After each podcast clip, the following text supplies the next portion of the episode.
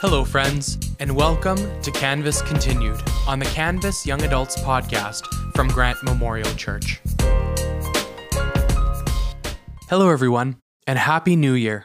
This is Dom from the Canvas community at Grant Memorial Church. Welcome to the first episode of Canvas Continued in 2021. Canvas Continued is a monthly podcast where we are having teaching and interviews based on a different theme each month.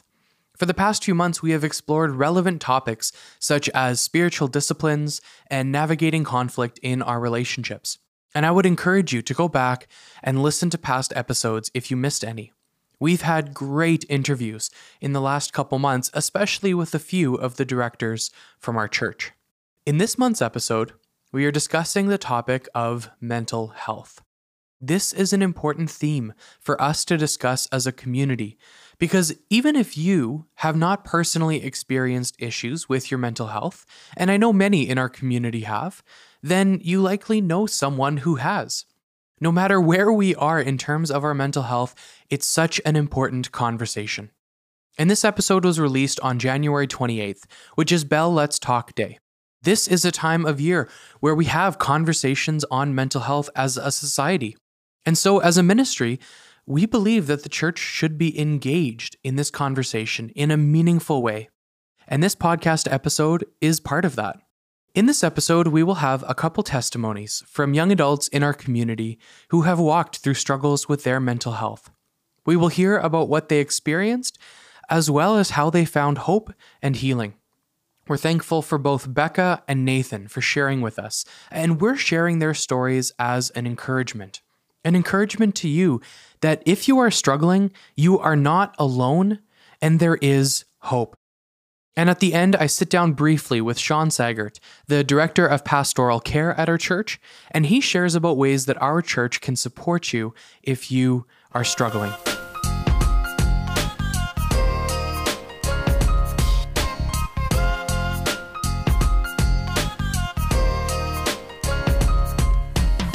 So, Becca, why don't you tell us a little bit about yourself? You have been on the Canvas podcast yes. before, uh, but if you could just tell us a little bit about yourself for those who don't remember or haven't heard your interview sure. from back in the summer. Yeah. So my yeah, like Dom said, my name is Becca. I'm on staff here now at the church. That's something new since the last time I was on the podcast. I think. Uh, so yeah, I work in the youth department and a little bit in worship. Um, I've been a part of the Grant community for about ten years now. And yeah, I, I love this church. And I've, even when I've moved away and come back, I've always come back to Grant, which is really great. Yeah. Tell us a little bit about moving away and coming back. What is that? You were in school in Edmonton, I was. and now you're doing it distance? Yeah. So at first, I actually, after high school, I moved out to Australia and then I came back. And then uh, last September, I moved out to Edmonton to go to school out there. And now I'm back again. so I'm just doing it distance now. Yeah. And we're glad to have you back. Um, yeah. Having Becca on staff, having you on staff has yeah. been really great for our youth thanks. ministry. Um, so thanks for being part of the team. Thanks. And so today we are sitting down to have a brief conversation about mental health and to hear your testimony. Uh, during this episode, we want to sit down with people to hear about their journey with mental health, mm. how they've walked through it in their own lives, what has been helpful as they have found hope and healing. Uh, and so we would love to hear from you today, Becca. For sure. Uh, if you could share with us a little bit uh, briefly about your journey with mental health in sure. your own life. Yeah. So um, if I'm being honest, I growing up, I always thought I would never be one of those people that like struggled with mental health, and I always was just like, oh no, like I'm fine. Um, and things kind of changed actually when I was 18. I moved to Australia, like I said, and like a normal, you know, 18 year old moving across the world, like I was really nervous when I moved there because I had never really had to make friends on my own before, and I was super anxious that like people wouldn't like me or that like I would not make any friends. And obviously like some of that is like normal for moving mm-hmm. across the world right. and like learning to make new friends. Um, and eventually like I think 4 or 5 months had gone by and I'd been living there and that feeling of like the anxious feeling of like no one's going to like me or how am I going to make friends? It never really went away. Um, and I was like, oh, it's fine. I'll just ignore it and maybe it'll go away, which is right. not how that stuff usually works.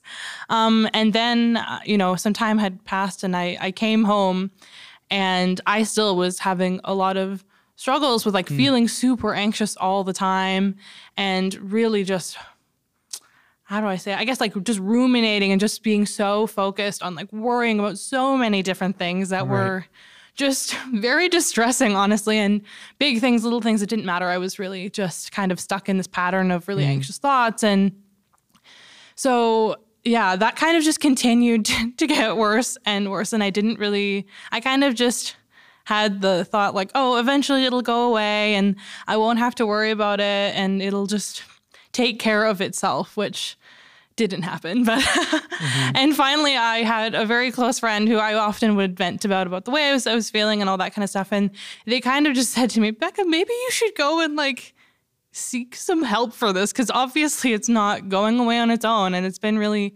stressful and really tough and it's it had been really draining my energy and kind of just consuming all of my my time is what it felt like um, and so yeah i started like seeing a, a therapist and honestly like that was really helpful. And I, even now like it, you know it's been i'm 23 now and this whole journey kind of started when i was 18 and it's kind of gotten like better and worse over the years and obviously different seasons of my life. Sometimes i'm you know practicing rhythms that are really helpful and sometimes i'm slacking on those and noticing the difference.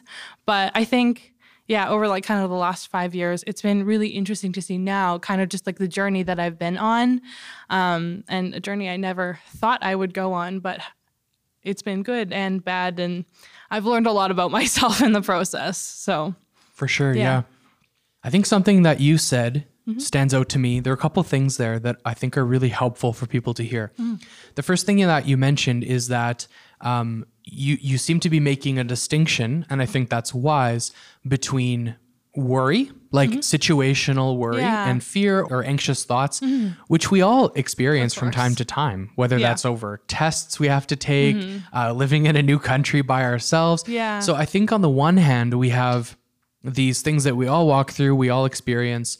Um, that are normal in a sense, but then I hear you talking about this transition where it was no longer um, connected. Yeah So you're saying in in Australia, you know, it was it started maybe connected with feelings totally of um, feeling homesick Yeah. or um, you know living in a new place yeah Totally, yeah. But then it sounds like it sort of evolved or changed into something else where it was almost disconnected. It was just Mm-hmm. Yeah. Mm-hmm. this, you, you use the word pattern. Um, is that fair to say that you think there's a difference between those two? Oh, definitely. And yeah, like obviously like there are so many situations where it's normal to feel anxious about it and like it'd be weird if you didn't. Right, Like yeah. and I think yeah, so I kind of realized after some time, kind of like you said, yeah, it wasn't really connected to like this moving away anymore. It was just kind of like my normal everyday reality rather than like being about one specific thing anymore. Yeah, yeah. And that was, and when you made that, when you were aware of that, Yeah. um, and you acknowledged that, that this was no longer just, ooh, I'm, you know, Yeah. feeling weird about being away from home, Yeah. which is normal. Of course. Um, but it sounds like you had awareness in Yeah. recognizing this isn't, this isn't normal Yeah. in, a sense. Oh, Um, totally. now it is normal to struggle with mental health issues, of course. but, um, but yeah, you were realizing it wasn't connected to anything. And that's the Yeah. point at which you Yeah. sought help. So that's the second thing I wanted to ask about. You Mm-hmm. talked a little bit about um, rhythms, is the word you used. Uh, can you talk a little bit more about that? So, as you have walked through this journey Mm-hmm. with anxiety, um, what have been some of the rhythms? You Yeah. mentioned counseling, Yeah. which is an awesome tool. Um, Totally. what are some of the other rhythms in addition to counseling that you have found helpful uh, in finding hope and healing as you walk through this season? Sure. Yeah. So um, through my counseling, and even now I'm studying counseling and psychology and stuff, I've learned how for a lot of people who deal with like a lot of anxious thoughts and that kind of stuff, like having patterns in your life can be very helpful. And so for me, at least, like it sounds kind of dumb, but like every day, like I get up and I have my morning routine, and most people do, but I'm the kind of person that's like, it needs to be in this set order. And maybe that's a little too rigid. But I find for me at least, like when I have, you know, this pattern of like, okay, so I get up and I take a shower and then I do this and then I do this, like in this specific order. For me at least, it's very helpful to kind of starting my day off on the right foot. Um, and even like more, this was more so pre-COVID when we were able to do this. But um, I, you know, was going to the gym and working out three times a week, and even that, it's like for me at least, it helped to kind of take my mind off of the things that I was thinking about. And it was like kind of focused on something that was purely like just a physical thing that I was doing.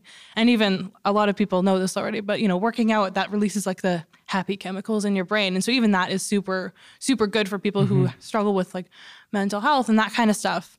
Um, and I think even it was just like noticing myself when I was feeling more anxious and not just kind of pushing those feelings down, but actually like feeling my feelings and taking that energy and that kind of stuff and channeling it into something that was more positive rather than just like letting myself linger in those neg- negative thoughts and all that kind of stuff. So I think it's kind of like a, obviously it's kind of different for everyone, um, and you know you kind of have to discover for yourself like what are things that work, what are things that don't work um, for you, and yeah, like I said as well, like counseling has been extremely helpful for me. Um, and just having the space to just talk and not have to censor myself at all and knowing that the person who's listening and you know talking back they this is what they do like they're trained to know like how to help me and it's i think sometimes at least for me i kind of thought that counseling was just like oh like you're just talking to somebody like why would i need to pay somebody to talk to them but it wasn't until I actually found like a really good you know, therapist, counselor, whatever you want to call them, who was able to kind of help me realize like, oh, these are the thought patterns that I'm getting stuck in. And these are some ways to help me get out of them. So I think even like if you're someone who like feels anxious a lot of the time, it would probably be very helpful for you to maybe see a counselor. And obviously, it's not something that is cheap, but for me at least, it has been very well worth the money that I've spent. And I've been able to see like a very noticeable difference in myself. And even the people around me have been able to point that out as well. So for me, that's been extremely helpful. Hmm. Yeah, for sure. Yeah, it strikes me that in counseling, um, you're right. In, in a sense, it is somebody to talk to, of which course. we can hopefully find in family mm. members or in friends or pastors or people in our lives. Mm-hmm. But it is different because yeah. they're professionals. Yeah. And what they're able to provide is tools and mm. strategies and resources yeah. um, that we can use when we are with whatever mental health issues we mm. are mm-hmm. experiencing. They can provide us, equip us yeah. with what we might need um, to walk through those things well. Mm-hmm. Uh, and that is so helpful. Yeah. For sure. And I think even kind of another facet of that for me that was really helpful was knowing that, you know, the things that I said in in my sessions with my with my counselor were like they were private obviously, but also like I could just say what I needed to say. It would not have any effect on my life outside whereas sometimes, you know, for me at least, um, there were certain things like I didn't want to talk to my friends about them because I felt like it would change the way that you know our relationship was or whatever you know good or bad and that may or may not have been true but it's just nice to have a space where you know you don't need to censor yourself like you don't need to care about your therapist's like feelings like you don't need to worry like oh what I'm saying like it might hurt them or whatever like you know sometimes we do with our friends like so I think yeah for me even that was a big part of it as well. And I've heard it said before that um, and this is a little bit extreme, but the idea that counselors don't care about you. They care yeah. about your mental health. Oh, totally. And I think that's a really important distinction because our friends and family rightfully, hopefully yeah. do care about yeah. us as people, right? And know mm. a lot mm. about our lives. And and and the difference with counselors is that obviously they do care about us. Yeah. Um, but like you said, whatever we say to them, whatever we're sharing, we don't mm. really have to worry about how it makes us look exactly. Or, which we maybe do with friends and family. Oh, totally. So that's yeah, one of many totally. reasons to see a counselor, yeah. I think if you're mm-hmm. uh, experiencing issues. So I guess that brings me to the last question and you you've addressed it a little bit, Becca. Yeah. Um, if somebody listening to this podcast is thinking, yeah, I maybe they can relate to mm-hmm. what you said about um, how you were, you know, you experienced some fear, worry, mm-hmm. anxiety about a situation in your life, but even once that situation was gone, mm-hmm uh, those feelings lingered and started attaching themselves to other totally. things in your life. Yeah. Maybe there's somebody listening who can mm-hmm. relate to that, who thinks, yeah. uh, that might be me. That mm-hmm. might be something that I'm working through right now. What would be You've already given some, but just to reiterate, what would be your advice to them? Yeah, I mean, I think especially with counseling, like I kind of thought, oh, it's not, it's not that bad. I don't need it. But it wasn't until I actually started seeing a counselor that I realized how much I needed it. And so I would say, don't wait until you feel like it's quote unquote bad enough to go see a counselor. Like, you know, even if you're like, I don't, I'm just feeling unsure about my life. Like, there's nothing wrong with going to see a counselor and just talking to them, even if you maybe don't have like a quote unquote mental health issue. Um, and I think even just being honest with some of the people in your life, like if you're not ready to go see a counselor, like, you know, find even one person that you can just be honest with them with how you're feeling. And even just knowing that there's somebody who you can go to when you need them is super helpful. And I think, yeah, like with a lot of things, like don't be afraid to be honest with people. Um, and I mean, there's a lot of stigma still or surrounding like mental health and mental illness, but um, there doesn't need to be because it's a normal part of a lot of people's lives. So for sure, yeah, yeah, yeah I've heard it said. Um, I think what was helpful for me was hearing that you know we all have mental health. Yeah. We all have mental health. Mm-hmm. Whether we would rate that health as good yeah. or as not so good or as struggling mm-hmm. or whatever mm-hmm. label we want to attach to it, we sometimes think of mental health as being only related to like the negative mental health or, yeah. or, harmful or difficult mental health seasons that sometimes people walk through. Mm-hmm. But we all have mental health. We all need to care for our mental of health course. as we all have mm-hmm. and need to care for our physical health. Um, so I would totally agree with you. I, I don't think people need to wait until okay, I need, you know, to see a counselor, I need to wait until it feels like an emergency or of it course, feels like things are really, you know, bad. Mm-hmm. No, like even if you're wondering about, ah, there's these things I'm experiencing, totally. this is what I'm walking through. I'm not quite sure how to label it. I just mm-hmm. need to talk mm-hmm. to somebody about it. Um, you can start with a friend or family, but but I'm with you. Counseling, oh, I think, sure. is so helpful for that. Yeah. Cool. Yeah. Thanks for coming in, Becca. Thank you for having me.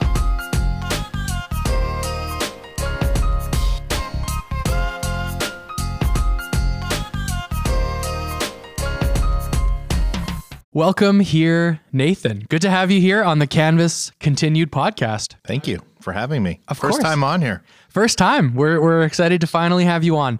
Um, why don't you introduce yourself for those who are listening who don't know who you are? Yes. Well, it's a privilege to be on here. Thank you, Dom and the team.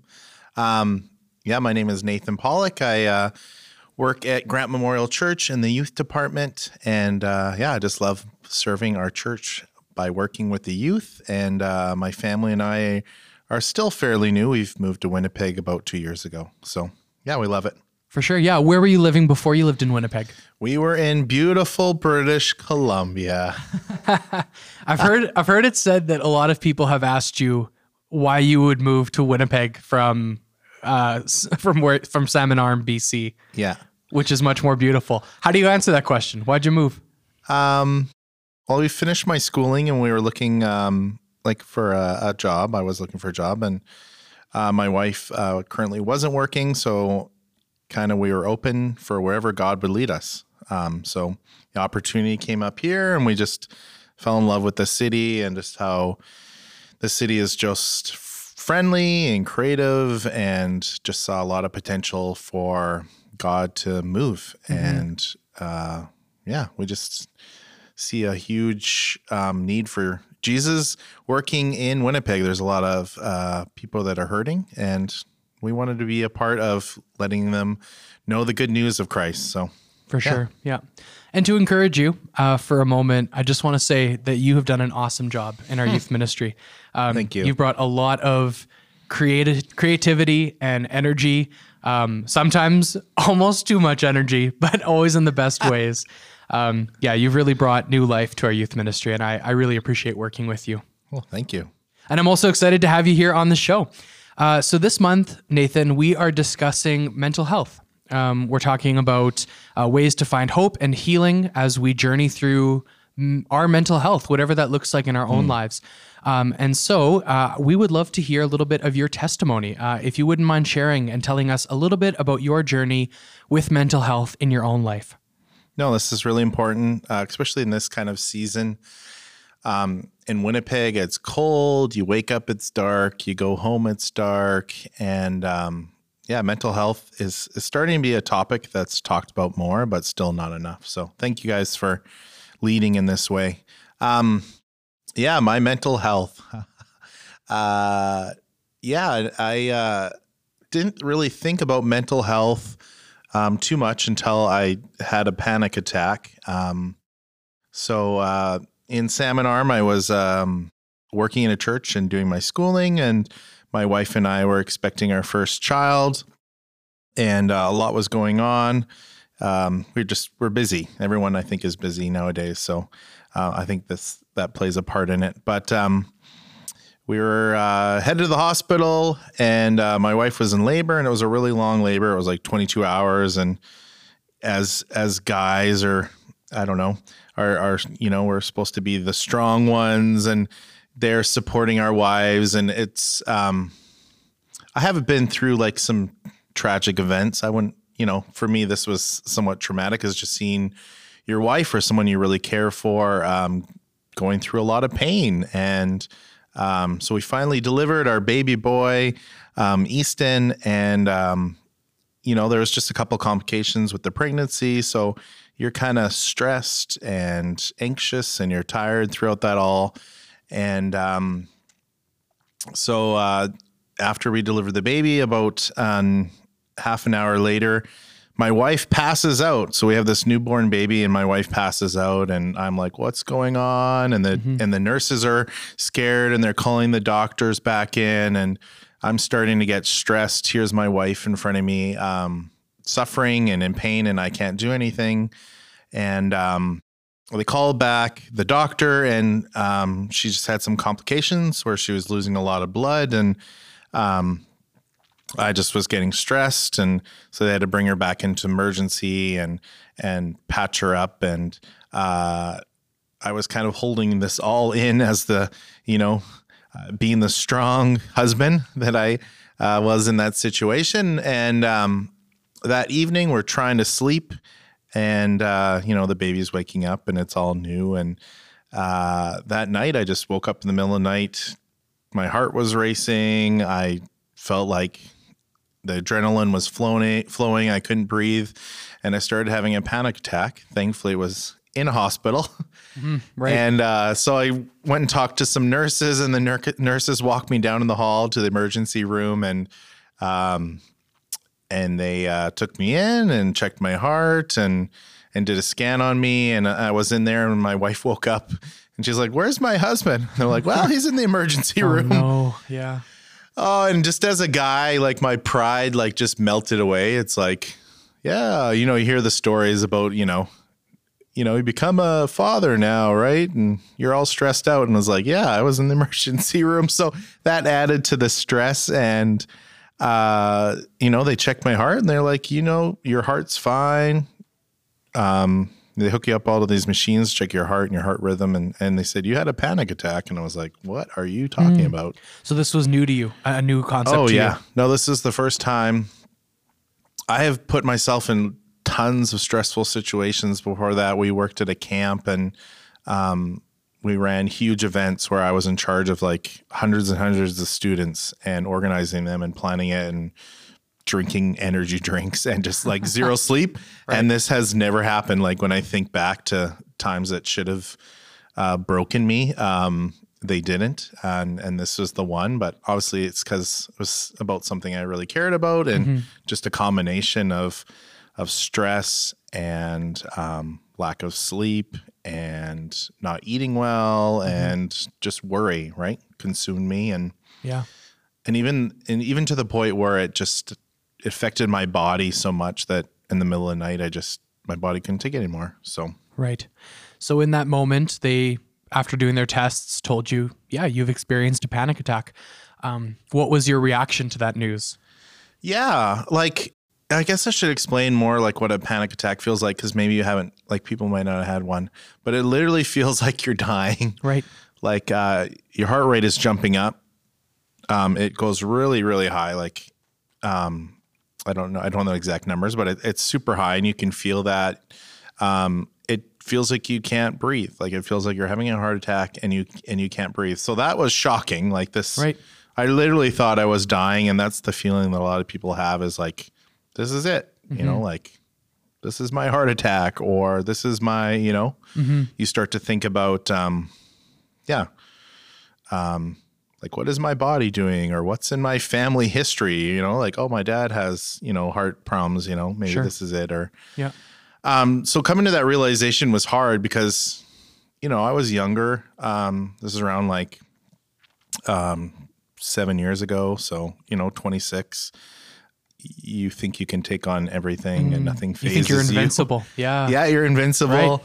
And it just remind me of my brokenness and how frail life is. And um, you know, th- things can change in a matter of minutes or seconds, right? Right. Yeah. So after that day in the hospital, uh, what was the journey like for you after that? Is this something you continued to struggle with for a while? Uh, what was the path like after that? Yeah, after your first one, um, if anyone's experienced this before, your your biggest fear is having another one. Right. And we're still in the hospital and i'm trying to be like the supportive husband and at the same time i'm just on edge. So they gave you um uh when i was there they gave me just like a i don't, know the direct medicine but it, it like relaxes you and your body. And i remember they had given me one and then sent me back to the room so i could like actually sleep and uh my wife was laughing at me so much because i was like so mellow Oh, it's like, how are you doing after your panic attack? I'm like, great. What's up? right. Um, so uh, after that, I had a good sleep, but then I woke up the next day and it just was like worried about having another one. And I remember trying to sleep that next day and just in fear that because it happened when I fell asleep, that if I sleep, it's going to happen again. Right. Yeah. And I, there was a part like when it happened, my mind was like, I'm never going to be the same. Like that's mm-hmm. what I thought mm-hmm. because it was an overwhelming feeling that I couldn't get rid of. As like, am I like damaged goods now? Like, am I mm. permanently mm-hmm. broken? And it, like, you start to think like, how can I function? How can I mm. be a husband? How can I be a father? How can I go to work? Like those, those feelings went through my mind. I remember like sweating at home just thinking about how can I go sit and have a meeting at church, like just leaving the house. Wow. Yeah. So that just that's a scary place to be in. Um, I just I, I felt like I couldn't function, and that's when I, um, you know, they di- in the sense they diagnosed that I had a panic attack, but um, I didn't really have a. They didn't really give me a follow up plan or anything like that. Okay. Right. So from there, I went to my um, family doctor, which um, thankfully is just an amazing, smart man. Awesome. Um, and we just talked through it. You know, like I was like, I can't be myself anymore. like, I was like, I don't know what's going on. Everything is, you know, like it's just all overwhelming. All all your senses, right? When you're when you're on edge, I would call that when you're you're going through anxiety before a panic attack all sense of your smell is heightened. Um, hmm. You know, like you just any pain in your body that you would have normally not noticed, like you, you accidentally like bumped your leg or something, you'd go throughout your day. But when you're on edge, it's just heightened. So it's mm-hmm. like, what's wrong with my leg? You know, like mm-hmm. the fear of death enters your mind all the time. Like, what's wrong with me? Or, you know, if you had heartburn, you'd be like, my heart, there's something wrong with my heart, you know? Um, and that's what's happening in a panic attack is your adrenaline is flowing so much and you're in that fight or flight mode. And um, that's why you're so sensitive, right? In fight or flight mode, your your senses are high, your your feelings are high, your emotions are high, and that you're just riding that adrenaline and and being anxious for me was just always on that adrenaline rush. Right. Yeah. So I talked with my doctor. We talked through some things, um, and I couldn't even think straight. Like I, I think um, there's lots of resources and counseling and talking through with someone, and I was at a point that my doctor and I agreed on that we couldn't even have those conversations just because I was so anxious all the time that we needed to to balance that out. And I know there's different feelings about that, but I for me that's what helped was medicine. So I had um, some medication if I had just a full on panic attack. It would just calm me down. Right. Um, so I would carry that with me literally everywhere. Like it was in my pocket for like six months. Um, and if I didn't have it in my pocket, that would actually make me anxious. Right. And that doesn't mean I'm taking it all the time. It just Sure. was the comfort Knowing of it's there. Yeah. knowing it's there. And then I just was on, um, I don't know if they call it an antidepressant, maybe. I don't know. Uh, I forget um, what it was called, but it was just like a daily pill that would help me Yeah. help my my chemicals in my brain like balance out, so I'm not always in like um, fight mode, right? Like, right. Yeah. um, and that helped me big time. That doesn't mean I didn't have panic attacks; like they still happened. Okay. Yeah. but that overwhelming feeling that I was just waiting for the next panic attack started to fade away. Right. Like, and it, it's taken a while. And I've had over the last six years now, there's been seasons that are harder and you start to kind of figure out triggers. Right. So for me, it was like around my birthday, I'm very anxious. Hmm. I just, uh, the trigger is like I have um, all these expectations that I don't really say in my head. You know, you have a lot of expectations around your birthday. right. Oh, this is going to be new year. It's going to be a great day. You know, like Mm-hmm. you're getting older. Da da da. Um, and then around Christmas is another time I find that I'm very anxious. And then just the whole winter season. and that has a lot to do, I think, with like sun and Yeah. getting outside Yeah. and moving and seeing people and Yeah. and then sometimes I'm just more my senses are more heightened um, than normal. So just some smells can be overwhelming. And um, instead of like taking a, a panic attack medicine, I just have to kind of remove myself Right. from yeah. different smells that are kind of overwhelming me- yeah. And then, I don't know. It's sometimes it's more than others. So Right. it's been a big thing of just kind of trying to figure out triggers for me Yeah. and just being being smart, right? Um, just to help ease my mind. For sure. So I wouldn't say like it's gone away or I'm like completely healed. I feel like this is uh, something that God's put in my life to help me grow and actually have compassion for people who are going through this. Like, Right. um, it's hard to explain. Like, if you've talked to someone who's never had a panic attack, um, people, you know, are more compassionate than others. But if they haven't felt it before, it's hard for them to understand. Right. Yeah. Yeah. So- would you say that having gone through this experience has made you more compassionate towards those who walk through mental health issues or mental illness?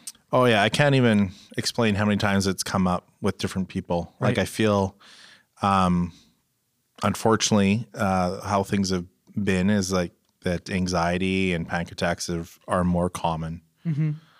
Um, maybe it just wasn't talked about, but when I grew up, I don't remember, Right. Yeah. you know, hearing anxiety and panic ta- panic attacks and, and Sure. suicide talk talked about as much. Um, and I think that has lots to do just with I don't know, I have some theories, but like technology and um, being in front of screens and not getting outside and Right. not living, you know, in the moment and Yeah. Um, yeah. And sometimes I have panic attacks for no apparent reason. Yeah, so that's the right. worst. Yeah. Because I'll try to, to explain it to my wife. Um, and I'm just like, I don't know why. I'm just having one. Like Yeah. I, I have no. She's like, well, are you stressed about something, or and it might. No, I'm like, I honestly do not know why this is happening right, Right. now. So Yeah. those are the worst. Hmm. Yeah. For sure. yeah. But it sounds to me like, um, you know, it, it sounds like medicine uh, in the first place was a very helpful tool to you on Yeah. your path of hope and healing. Um, And I, I appreciate what you say about being able to identify, um, having awareness of triggers, of situations, of times of the year that make you more prone to anxiety um, and potentially into panic attacks. I think that's something that's really important for all of us um, to be aware of ourselves, to acknowledge how we're feeling in different situations, um, to pay attention to the cues that our bodies give us in certain seasons or times or places. Um, I think that's a really important part of managing our mental health. Um, and as we've said before, like we all have mental health, right? It's it's not like uh, only people who have struggled have mental health. In the same way, we all have physical health. We all have mental health, and um, yeah, I appreciate you sharing some of the steps that you've taken to maintain good mental health in your own life. Although, if, as you say, there's ups and downs. Yeah. No, I would love to say that it doesn't bother me anymore, but um, it does.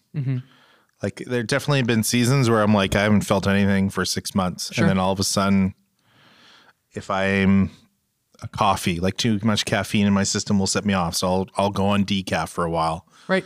but then I'll be drinking coffee and it'll be fine. So it's weird how triggers come up, but you just kind of Sure. have to. Yeah. Some of them, you know, if I'm already on edge and I'm on caffeine, then that will put me more on edge. Right. So it's like, okay, let's have some decaf today. yeah, for sure. I'm curious in hearing um, how has your journey through mental health, um, how has that connected to your faith? Oh, and sure. what I'm not asking is, did prayer fix everything? Now, and to be clear, I believe prayer is powerful. I Yeah. believe we should pray about all things. Um, I also don't think, like with our physical health, prayer is always going to be the miracle solution. I think that there are tools God gives us. But I'm curious in hearing in your own life, how has uh, your faith interacted with your mental health? Yeah, I think the big one for me is just um, Christian community, right? So my faith um, and the Bible tells me, you know, it's not all about me. that God has built us for community, and if I didn't have my church and my family and my Christian friends and some non-Christian friends in my life, um, especially my Christian friends, pointing back to Christ, and especially ones who have experienced anxiety and panic attacks, just talking about it, because um, they make you feel very alone, right? Like anxiety and depression and and uh, panic attacks. Um, your brain's telling you that you need to like just get away and be alone, and that's what's going to fix it.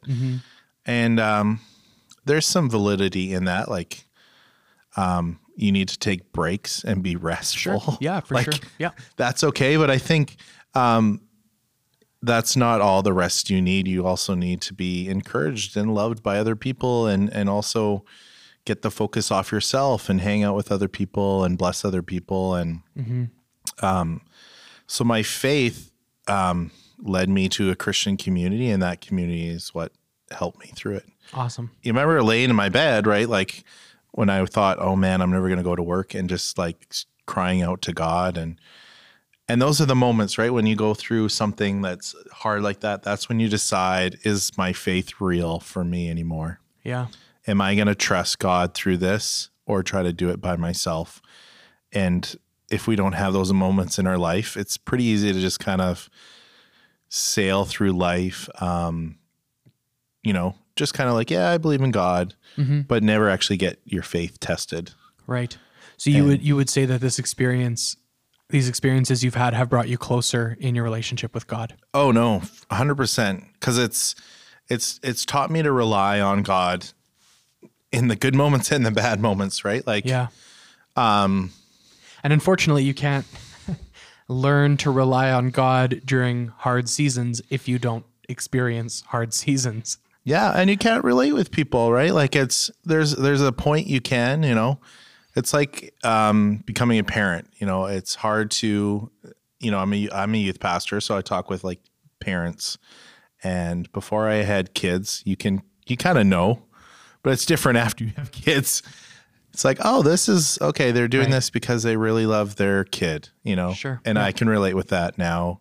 And then when I talk about anxiety and depression and and suicide, it's from a point of desperately needing God to show up in my life. which you've experienced. Yeah. Cool. Yeah, that's really encouraging. Nathan, what would you say if there's a young adult listening who um, feels like they can relate to your story? Maybe somebody who's struggling but hasn't taken the step yet of talking to someone they trust, reaching out to their community, talking to their doctor, as you wisely did. What would be your encouragement to them? Yeah, I think the first thing is just to talk to someone, anyone. Um, you're gonna feel like broken and that no one's gonna understand and no one's gonna care, but you need to fight against that. And I totally understand. Like, um, you feel broken and you feel like no one's gonna understand what you're going through, but um, maybe not to the same extent as you're feeling. But there's people who who have felt the same feelings as you and you need just to talk to someone and and the next step after that is hopefully talking to your doctor or counselor or specialist um, i know our church has lots of resources you can phone the front desk and they'll point you towards our pastor of care um, sean and he can put you in touch with someone or even just meet with you or you can phone me. I don't care if it's in the middle of the night. I keep on telling people to phone me in the middle of the night if they have problems, but no one's phoned me yet. So, um, but you need to talk to someone and get in the start the process of of figuring out what's going on. You know, um, you can only deny it for so long. Like I really didn't want to take medicine when I first talked to my doctor. I was like, I'm tough enough. You know, like Right. I'm gonna man up through this. Yeah. And it was just like, no, that's you know, like you need to get to a point where you can think clearly to kind of start to figure out those triggers, start to figure out, you know, why your body's reacting in such a way. And and I'm not saying medicine fixes all, but sometimes it might be medicine for a while. So there's been seasons when I haven't had to be on medicine. Um, currently, right now, I am on just like a daily one. Uh, but there's you know been years where I haven't been on it. So you know it's it's not permanent. It might be, and that's okay too. Right. Yeah. Yeah. Yeah. I've heard it described before as a lifestyle of healing, that it's often not, um, mental health issues are often not fixed with a, you know, silver bullet, just a Yeah. magic pill, and suddenly you're cured forever. Um, there is hope, there is healing, um, but often it, it's a lifestyle and it's a process, not Yeah. just a destination. So Yeah, I know. I thought I would never be a youth pastor, and I'm here today. here you Like, are. Yeah. So it's it's crazy. Uh, I I can understand if you're feeling that brokenness and it's just so heavy that you think things will never be normal again. I can tell you that um, it is a process, but today, um, thanks to God and and my community and and smart doctors, you know, I am functioning. Yeah. and um, and God's using me despite my brokenness. So, Awesome. Thanks for sharing with us, Nathan. oh, no problem.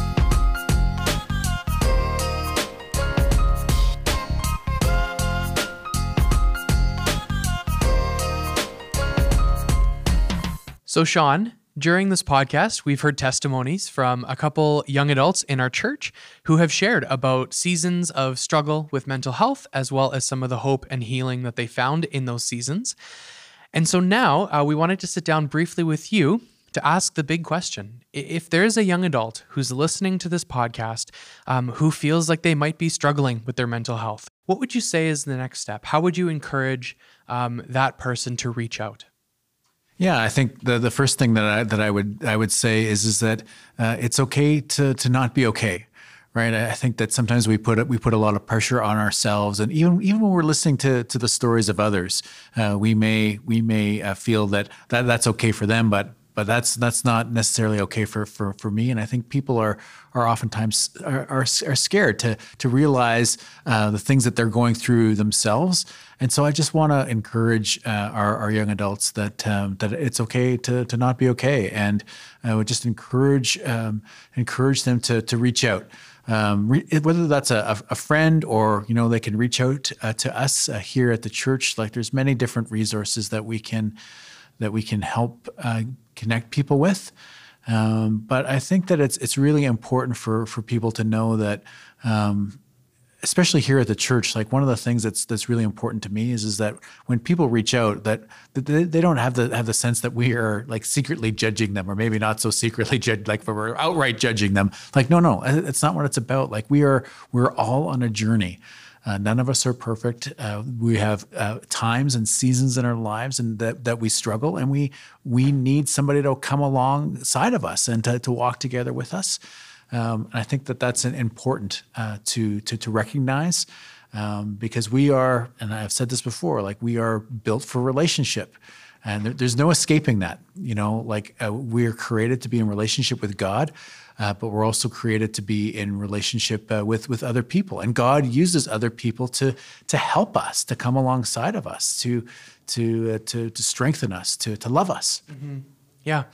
So, just to give a little bit of um, context, if a young adult, let's say, were to reach out to the church, um, maybe send you an email, send me an email, or a message on Instagram, what kind of support would they expect? What would be sort of the next steps? How would we follow up with that person? Yeah, that's a that's a great question, and because it's not a, it's not actually a straightforward answer in the sense that we have we have a multitude of different tools that we can use depending upon the situation, right? Sure, So yeah. so sometimes people will will phone will phone the church and you know they're looking for some support and that ends up being you know like a few sessions uh, with with me. Um, you know, it's kind of at that at that pastoral level, I'll, I'll, I'll say. And so you know, just helping people to unpack some some things, and so it's kind of at that that level. Um, uh, we also have in as part of our, our toolbox, we also have Stephen ministers. Uh, so a Stephen minister is somebody who would uh, connect with you once a week, and uh, Stephen minister is a very unique um, uh, role in that the Stephen minister's job is to is to listen. Um, and I can't, uh, you know, over tell that about how important that is, right? Like, um, just to have somebody who will actually their role, their job is to is to listen and to be a support, because oftentimes. Um, you know, even just in verbalizing the things that we're going through to somebody else, they may not necessarily have some great deep insight, but but even just verbalizing it our, ourselves can be can be quite helpful. And and a Stephen minister does more than just listen. I mean, they'll they'll pray together with you and and and give some some words of encouragement, that that sort of thing. But uh, but that's available to, to people as long as they would need it. So you would be assigned a Stephen minister. Stephen minister would would connect with you once a week uh, for however long you feel like that's needed. Uh, so that's that's one one thing as well. Uh, another is, is is we have Christian counselors that we connect people with. Uh, one of the important things to know about that is uh, if if you're interested in going that route, uh, the church actually covers the costs uh, of that uh, for you know an initial three sessions uh, and potentially potentially more. Like one of the things that's important to me as the director of pastoral care. I do not want finances to be to be a barrier or to be an issue, and so that's something that we that we just offer straight up. Uh, the reason why we we start with with three is just to make sure that you're, you know, that you're making a good connection. Yep, Right. And so if you're not making a good connection with that counselor, well, we're open to you know trying trying another like that that sort of thing. But but we're here for the for the long haul for people if that's something that they find is is helpful and beneficial. And and most people who who go that route do find it. Uh, helpful and beneficial, and so I'm, I'm glad to, that that we as a church are able to provide that as a support as well. Awesome. Thanks, John. Yeah, you bet. Happy to do so.